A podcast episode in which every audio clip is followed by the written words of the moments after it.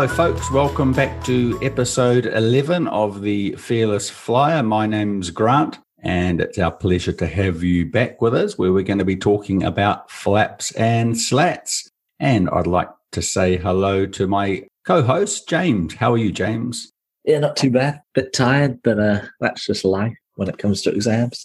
Are you got exams at the moment? What exams are you doing? Uh, I've got an economics exam and a cultures exam, all Oh. both based around aviation. Ah, that's interesting. Oh, we'll have to have a chat about that at the end of your exams and let us know how that went. I've got some uh, birds sitting here on my um next to my window, and there's some young birds that are chirping away because it's spring here in the Middle East. It was interesting. I was watching a starling probably do its first flight the other day while I was on my running machine in the gym, and it seemed to fall out of the nest and onto the ledge in front of where the window was in the gym, and it just sat there, and its parents were flying around above it trying to coerce it into the air. And it did kind of make it into there and wobbled around a bit. And with about 20 minutes, this damn bird had picked up this flying quite naturally. I'm thinking, God, it's taking me years to get anywhere near picking up flying naturally, but these things seem to do it in about 20 minutes. It was very impressive to watch. Uh, they, They, didn't have have to, or else they die. Yeah, yeah, exactly. Yeah, yeah, yeah. And I was wondering whether they had any flaps or slats, but the wings are quite moving quite fast, so I couldn't see whether they had any of that. But uh, really impressive to watch the bird probably on its first flight and the fact that it can get the hang of it very quickly. It's quite impressive. Anyway, the previous pod, we talked about why we fly so high, and I hope you got something out of that. It was good, like learning about obviously it's the fuel efficiency benefits, but also the sort of the speed and how that sort of changes as you get higher into the atmosphere. That was interesting. Yeah, it was a good episode, and it was good to have a look at all the different facets and background as to why we fly so high. But the number one uh, reason is, you know, the higher true airspeed, which is really good. So today we're going on to flaps and slats, and you have probably seen them before when you're at the airport. Most flaps and slats, they're in the retracted position when the aircraft's on the ground, but they, it all changes when they're about before takeoff and obviously when they're coming into landing. So that's the only time you really get to see them. But what do you know about the flaps and slats there, James? The flaps uh, at the back of the, the wing, which is known as the trailing edge of the wing, and then slats are not as not as common, especially on smaller planes, but they are on uh, the large commercial aircraft, and they're at the front of the wing, uh, which is also known as the leading edge, and they're known as high lift devices. And yeah, they just increase lift. They can change like the uh, lift and drag sort of aspects on the wing. Yeah, So that's If right. you need, yeah, That's right. So basically, these devices they give us better takeoff performance, and they also enable a steeper approach and a lower approach speed, and therefore lower landing speeds. So this in turn means you don't need as much runway for takeoff or landing, and for the latter, the landing means less brake wear. These high lift devices they do this by simply providing more lift at the slower speeds. It's worth mentioning briefly here the lift formula. And two of the elements of the lift formula are the shape and the area of the wing. And it's these high lift devices, they not only increase the area of the wing, but they also change the shape of the wing to make it appear more curved. And thus, combined together, they significantly increase the lift of the wing for a given speed. So lift is dependent on smooth air going over the wing. If we slow down too much, the air over the wing will eventually become disrupted, i.e. it's not smooth. So basically, it's you need the smooth air, and if you're slowing down because of you're, you're slowing down, the air's not going over as smoothly, and that will break away into to eddies. Is it called eddies? Yep, yep. And then also, probably a better way of simplifying that for the listener is, I think, of an analogy is if you look into a river and you see there's a rock in the middle of the river, and as the water flows and it hits the rock, behind it, it's all sort of disrupted. It's not coming off smoothly. Would that be a, a way of describing? Yeah, yeah, bang on. That's similar to what's going on in a wing when it stalls. So the air breaks away and it becomes all disruptive. This is what we call a stalled wing. Now, a stall's not good because no lift means gravity takes over and the result is a downward motion, which causes a lot of paperwork. So what we want to do is keep the air flowing smoothly over the wing. But as our speed reduces, our wing gets to a point where it will eventually stall which simply means the air flowing over it has become turbulent, like that water behind the rock that you mentioned, James. So To stop the air breaking away, the smart aircraft designers have given us some pretty awesome tools to enable us to keep that airflow over the wing nice and smooth at the much lower speeds. Back to the basic elements that contribute to the lift formula. One was the shape of the wing, and the other was the area of the wing. In essence, the flaps and slats change the shape or curvature of a wing, and they also increase the area of the wing when they're extended both of which allows the wing to generate more lift by helping to keep that airflow nice and smooth as it flows over the wing at a lower speed. So that's why generally they're only used at um, takeoff and landing because you obviously generating enough speed to take off and then at landing you want to be as slow as possible. Yeah. So you're really putting down quite a lot of flap. That's just uh, but that's right. Yeah, it's takeoff and landing is the phases of flight that we use these high lift devices. So let's look at them separately so people understand what's going on here. We'll start with the flaps. Now, there are over 12 types of flaps. And remember, I said at the start of the episode that these were on the trailing edge, or you said at the start of the episode they're on the trailing edge of the wing. Well, I'm not quite wasn't being quite truthful about this as there are some types of flaps that are also on the front of the wing. So I'm just going to concentrate on the most common type of flap on the rear or trailing edge of the wing and that are attached to most commercial jets nowadays. And then we'll talk briefly about one particular type of leading edge flap.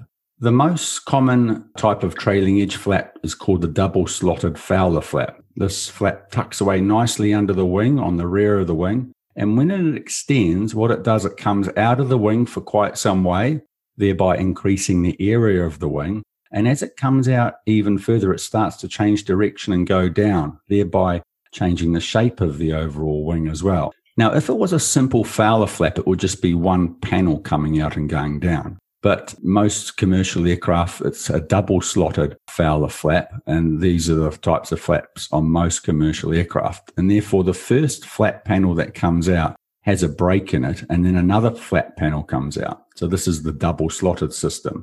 And what it does, it enables high pressure airflow from under the flap to escape through the gap onto the top side of the flap. And therefore, it kind of rejuvenates the low pressure air that's on the top side of the flap. In essence, it's just helping keep the air nice and smooth over the top of the wing and the flaps as it slows down, which gives a heck of a lot more lift at a lower speed. Now, as even more flap comes out, the flaps then change direction. They go in a downward direction. So at this stage, we start to significantly increase the drag as well. This is because as they come down further, they produce less and less lift, but more and more drag. At this stage, drag is okay because it means we can come into land at a steeper angle without the aircraft wanting to go too fast by virtue of the fact we're descending. So basically, another way of simplifying that again is that uh, if you're a car going down a steep hill, even if you let go of the accelerator, it's still going to accelerates, you need to use the brakes to maintain or reduce the speed to make sure you don't get a speeding fine or and then a crash. Yeah, exactly. Yeah. So yeah, so we can come down a bit steeper. It changes our pitch angle as well, so a better pilot visibility. But yeah, that's exactly right. We can contain our speed a bit more with the more drag out there. So the higher flap settings do provide a lot of drag. So this helps to keep our speed under control.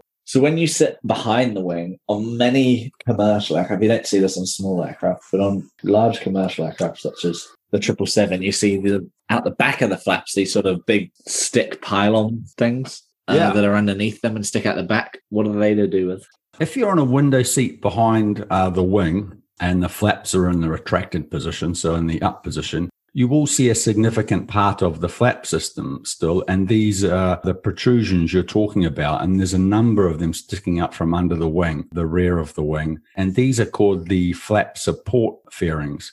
And under those fairings is a flap track system that enables the flaps to drive to the various positions. On Boeing aircraft, this track system is called the flap support mechanism and that's the system without a cover over it. It's got no fairing over it. And if you didn't have that fairing over it, it would create a lot of drag as it hangs out underneath the rear of the wing below the trailing edge. So the manufacturers have put a nice streamlined structure over the mechanism called the flap support fairing. They simply reduce the drag and you'll see quite clearly under the rear of the wing as they stick out that they generally extend out behind and below the wing's trailing edge. And there could be any number from two upwards. For example, the 777 has a inboard and outboard flap. And as a consequence, it has three of these flap support fairings sticking out, which means two of the flap support mechanisms are for the outboard flap. And you'll just see one for the inboard flap as the other support mechanism is close to the fuselage where the fuselage and wing meet. The 737 has a similar setup as does most of the Boeing jet family. And the same concepts um, also on the Airbus aircraft family as well. Some aircraft might have around, you might even see five, up to five of these flap track fairings, such as the 380, I think has about five of them sticking out the back. So we had these leading, the idea of leading edge flaps that you were talking about before. And yeah. we mentioned at the beginning, these are slats which come out the front of the wing. Are these the leading edge? No, flaps? no, no, no. The leading edge flaps uh, there's the most common one is called a Kruger flap. It's basically it's a hinge flap that folds out from under the leading edge. You'll see these they're just a panel that seem to be pointing towards the ground when extended. And what they're doing is they're giving the wing in that area a lot more camber or curvature. Um, these Kruger flaps are normally only located on the leading edge or the front of the wing between the engine and fuselage, or in large aircraft between the engine nacelle, the attachment points of the engine nacelle, and the slats. And they just help with better low speed handling. So the leading edge flaps, which are on the front, what's the difference between those and slats? And what are slats then if they're not leading edge flaps as such? The Kruger flaps are things that just fold out from under the wing down and forward. So slats they're literally a panel that comes off the front of the wing or the leading edge of the wing. And there's generally two settings for the slats. There's mid and fully extended. And they're generally positioned outboard of the engine and they go all the way to the end of the wing or the wingtip. It's not one continuous panel, but a number of slat panels all along the whole leading edge. So, for example, the Boeing 737 has four slats on each wing, and the Boeing 777 has seven slats per wing. When they're extended, it can look like one single panel though, and they allow the wing to operate at a higher angle of attack, which simply means we can fly slower, which also means that the lower speeds required for takeoff and landing. So, like I said, there's generally two positions there's mid and full. For the mid position, the slat comes forward and down a bit, and the back of the slat is likely to still be near enough to be touching the wing. This has the effect of increasing the curvature or a camber of the wing. Now, in the fully extended position, the slat moves forward even more and down even more. So a gap will appear between the back of the slat and the front of the wing. So now there's even more camber, but now some of that high pressure underneath the slat can escape from under the wing, going through the gaps to the top of the wing. And this helps smooth out those eddies we talked about or rough air right at the start and thereby it helps reduce or prevent the air breaking away from the wing, which remember would mean the wing has stalled. So these slats help keep the air nice and smooth as it slows down, thereby enabling us to fly at a much lower speed. So if you're standing on a ladder at the end of a wing and you're looking at the fuselage and the flaps and slats are up in what we call the retracted position, you'd see that the top of the wing has a slight camber to it and underneath it's pretty flat and the wing looks streamlined. Now, if we extended the flaps and slats out fully, the wing will now have taken on a significant curved shape. It would appear a lot bigger as the front has protruded out more with the slats and Kruger flaps out, and the back of the wing has grown a lot and curved down with the flaps all the way out. So the wing's not only grown in an area, but the overall wing now has a much more curved shape to it. It's completely changed shape with everything extended. In the show notes, uh, we've put a link to some course notes on the beautiful Boeing 757, which shows pictures of the flaps and slats in various positions. So those will be in the show notes. So you mentioned there that the slats has two, generally two positions, mid and full. From that, I'm assuming flaps and slats aren't like an automated system. Um, they might go there one day, but do you have controls for the slats and flaps? Yeah, um, let's put them into context and see how they work in actual fact, the same control lever on the flight deck controls both of them, which on the Boeing we refer to as the flap lever. But like I say, this flap lever controls both slats and flaps. So on the 777, we have seven settings, and these are up 1, 5, 15, 20, 25, and 30. And these settings, roughly, but not exactly, they relate to the angle of the actual flaps. And this is how they work. As we select flap one, only the slats drive out into the mid position. The flaps stay where they are. At flaps one, we can now fly 20 knots slower. The next position, flaps five, they drive out significantly and they significantly increase the wing area and they roughly go down around five degrees. So a heck of a lot of lift is being generated. And now we can fly another 20 knots slower. The next flaps are 15 and 20. So these flaps now drive out even further. And now they're starting to change direction in a downward direction even more. So a lot more lift is generated, but now drag is starting to increase. At this flap setting, 15 or 20, we can fly another 20 knots slower. So you're keeping up with how much slower we've been going so far? Yep, 60. 60 knots slower. Yep. And then the last settings, uh, we work them together, flaps 25. Uh, so at flaps 25, the slats drive out to their fully extended position and the flaps move to around 25 degrees. So the wing's getting a significant change in shape with the slats all the way out now and the flaps are now moving down, creating a lot of drag as well. More so at the final flap setting of flaps 30. It's just the flaps then driving to the 30 position. So at flaps 30, we can fly another 20 knots slower. So compared with flaps up, now we have flaps 30. How much slower can we fly, James? 80 knots, if my maths is correct. Yep, bang on, 80 knots. For miles an hour, that's uh, about 92 miles an hour, or kilometers an hour, it's 148 kilometers an hour. So that's a huge difference in the speed compared to the flaps up, isn't it? It's quite significant. Yeah, it's a a lot of difference. It's just, that's probably as fast as small planes cruise at, like a little general aviation aircraft. So it's a big difference in speed going from probably 100, 200 knots down to 120 or what have you. Yeah. And that has a huge, um, we'll talk about that in the next few minutes, a huge difference on takeoff and landing performance and how big a runway needs to be, for example. So you've mentioned, well, you're talking about the Boeing 777, but the Boeing logic is pretty much the same across all fleets. But Airbus with their respective flaps as such? Is it the same or is it different? Well, the concept of how the flaps and slats work is probably similar, but I know for a fact that the A380 has four flap positions up, one, two, and three. So they just do it via a numbering system uh, rather than the angles of the flap. So um, that's how that aircraft works. But as I'm not really 100% sure, but it's the same. It'll be the same concept with regard to the control of the slats on the leading edge and the flaps on the trailing edge.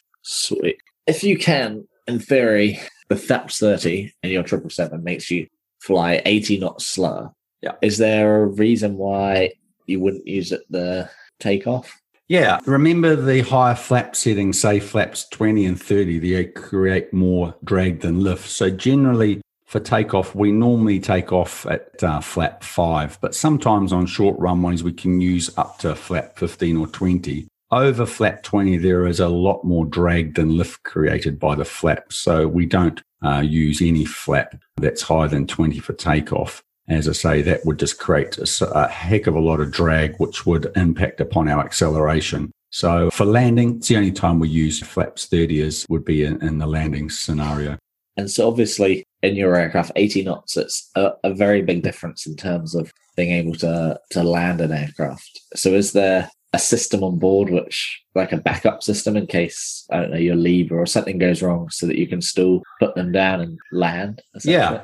Yes, there is. There is a backup system, and and there's also a protection system for the operation of the high lift devices. So on most aeroplanes, uh, the well, the Boeing's I've flown, the high lift devices are driven by hydraulic power. But in the event of a hydraulics failure, there is a backup system, an electrical backup system on the triple seven. So the big things about the time to extend them. So to go from flaps up to full flaps on the normal system, so that's flaps 30, it takes 54 seconds. But if our hydraulic system wasn't powering it, we had a hydraulic failure, um, we'd use the alternate system, and that uses electric motors, and it would now take five minutes and eight seconds to get the flaps to the fully extended position. So, well, yeah, it's a long time, eh?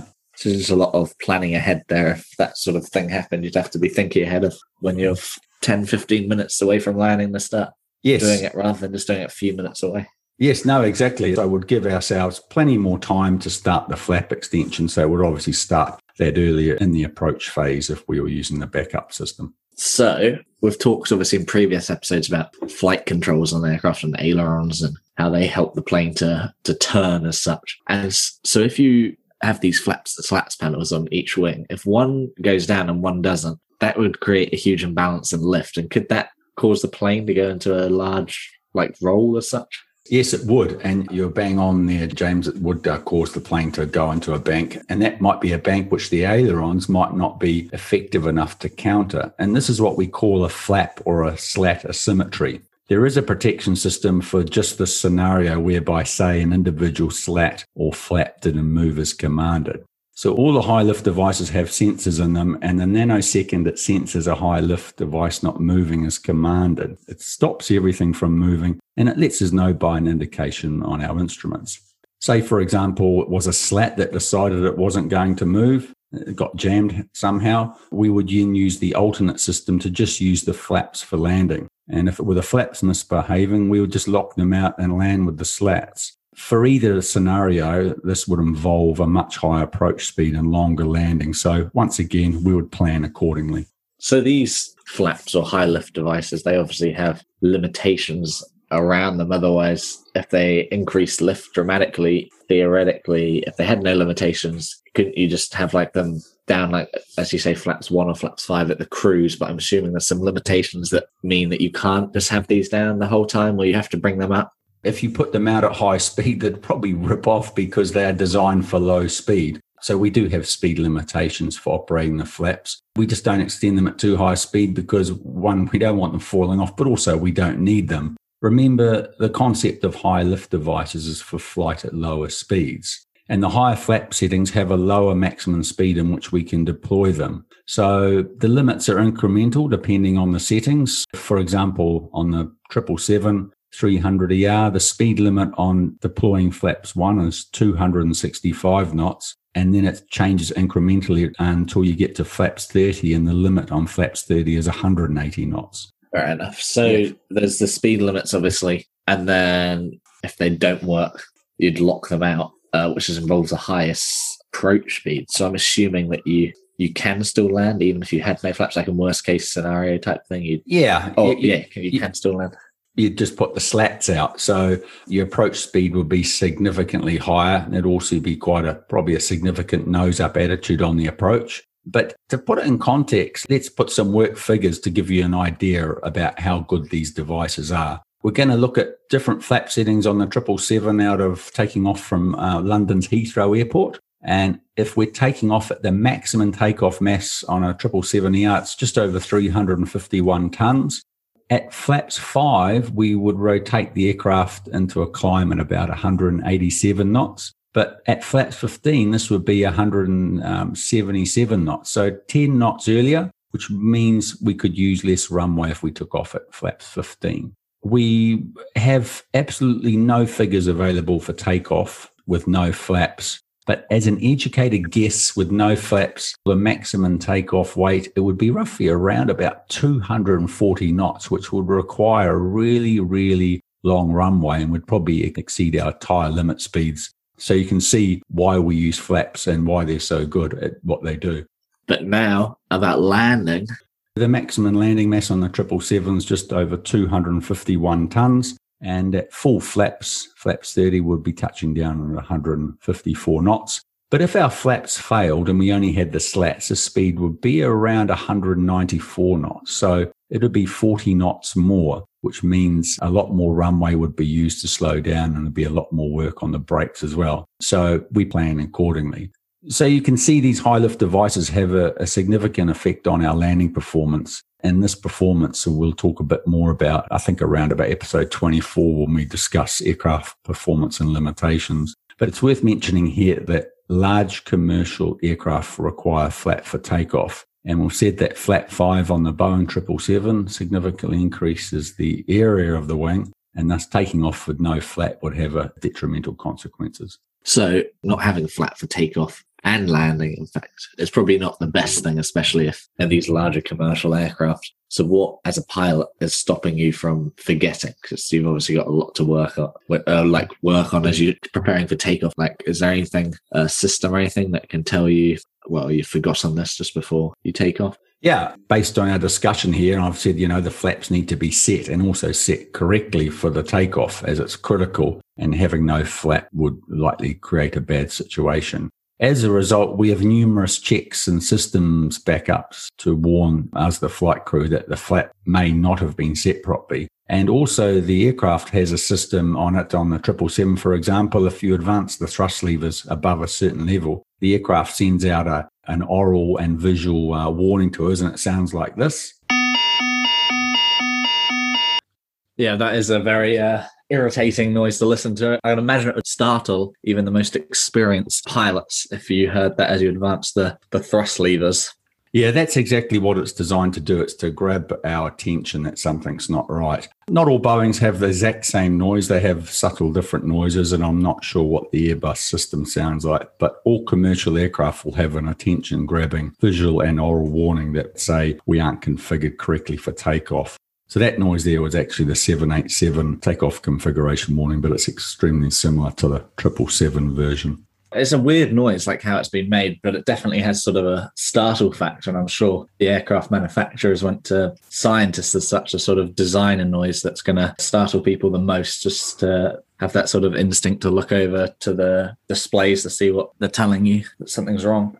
We call this a takeoff configuration warning, and that's a final safety backup to numerous checklists and procedures that we follow in order to avoid not setting the flaps correctly in the first place. Between flaps up and flaps down, it's a huge difference. And that difference affects how much runway we need to take off and land. it has a big effect. Yeah, and just how imperative it is to work well because just little things like obviously the flaps or slats going wrong isn't the best thing to happen. Yes, and day to day operation. And historically, there have been accidents and incidents where there were problems, but we've developed aeroplanes, or the designers have used all these historical events that weren't very good to put into these modern aircraft we have nowadays to ensure not only reliability and redundancy, but also fail safe options and backup options so that we as pilots don't mess it up. And, and as a result, there's been a heck of a lot less incidents with misselections of flaps in recent times. So yeah, there's some good checks and balances there.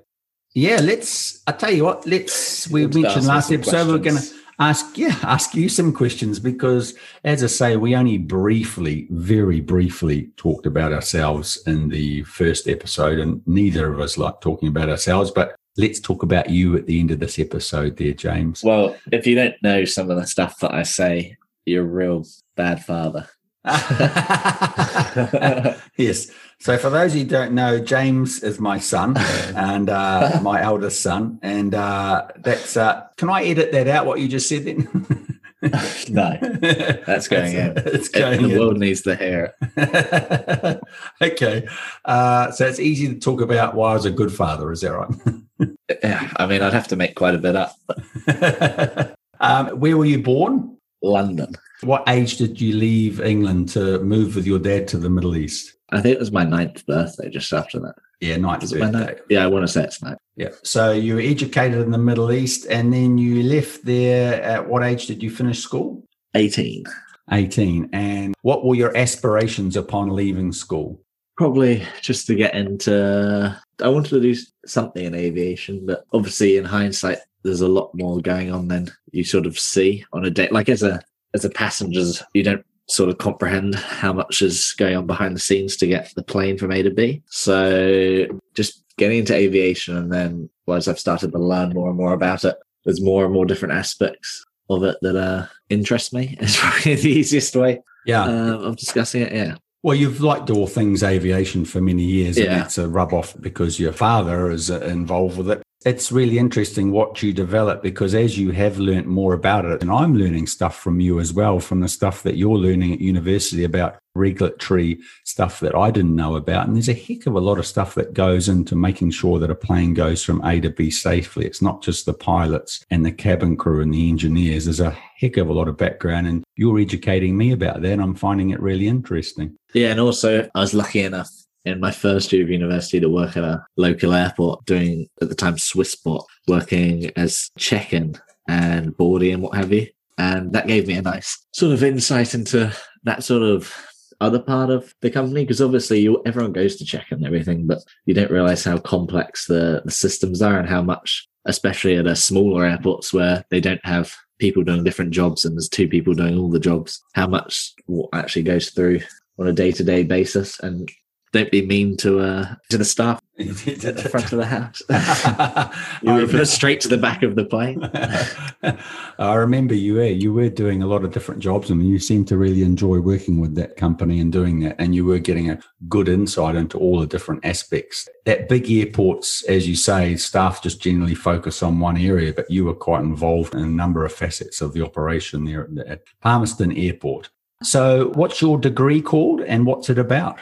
It's a bachelor's of aviation management. And probably the easiest way to describe it would be like a business degree, but with all the aspects, say economics and HR and all that aviation focus. So it intertwines with all the others, the uh, people doing actual aviation to learning how to fly here at Massey. And so we learn sort of the management side and then some of the classes we have with them. So we did CRM, crew resource management. We did that up to sort of like a PPL level. Same with meteorology. At the moment, I'm coming into my final year. So I've got another year, but I'm in my final year of aviation courses. So I've only got other courses to do next semester, which are not to do with aviation, or next year, which are not to do with aviation. But so this sort of year, I'm doing focusing in on. I've got economics and aviation, so we're looking a lot at oil prices and aviation and how the I should probably remember the key terms of the exam in two weeks, but it's just jumped out my mind. Uh, but learning to sort of like how COVID's affected it, uh, aviation economically and what airlines can do and that sort of stuff. And then I've been doing another course in airport planning. So I, that was actually, it's been a really good course, that one. We just did our last assignment, which was a big four and a half thousand word one on uh, we had to pretend like hypothetically be a consultancy head of a consultancy company proposing to do a master plan for a new airport in Otago.